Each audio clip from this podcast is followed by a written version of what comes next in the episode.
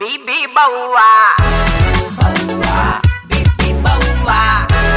बउआ बीबी बीबी बउआ इंडिया का नेक्स्ट बिग कॉमिक कौन हेलो शायद फोन उठ गया है हाँ जी कौन नमस्ते जी अंकिल अरे कौन बोल रहा है अंकिल कौन हो ना मैं बउआ बोल रहा हूँ हाँ बउआ कौन मैं मैं कौन वो आपको पता होगा आप कौन मुझसे पूछ रहे हैं मैं कौन सुबह सुबह ले लिया अरे भाई आप कौन बोल रहे हो बउआ तो बताया मैंने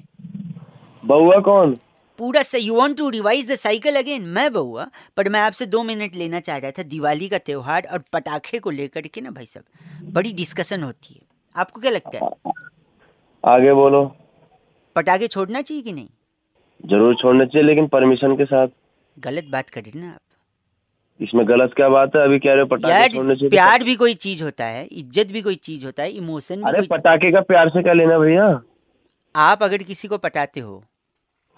उसके माँ बाप हाँ। से बात करो शादी करो पटाखे छोड़ो मत ना अरे पटाखे अलग चीज होते हैं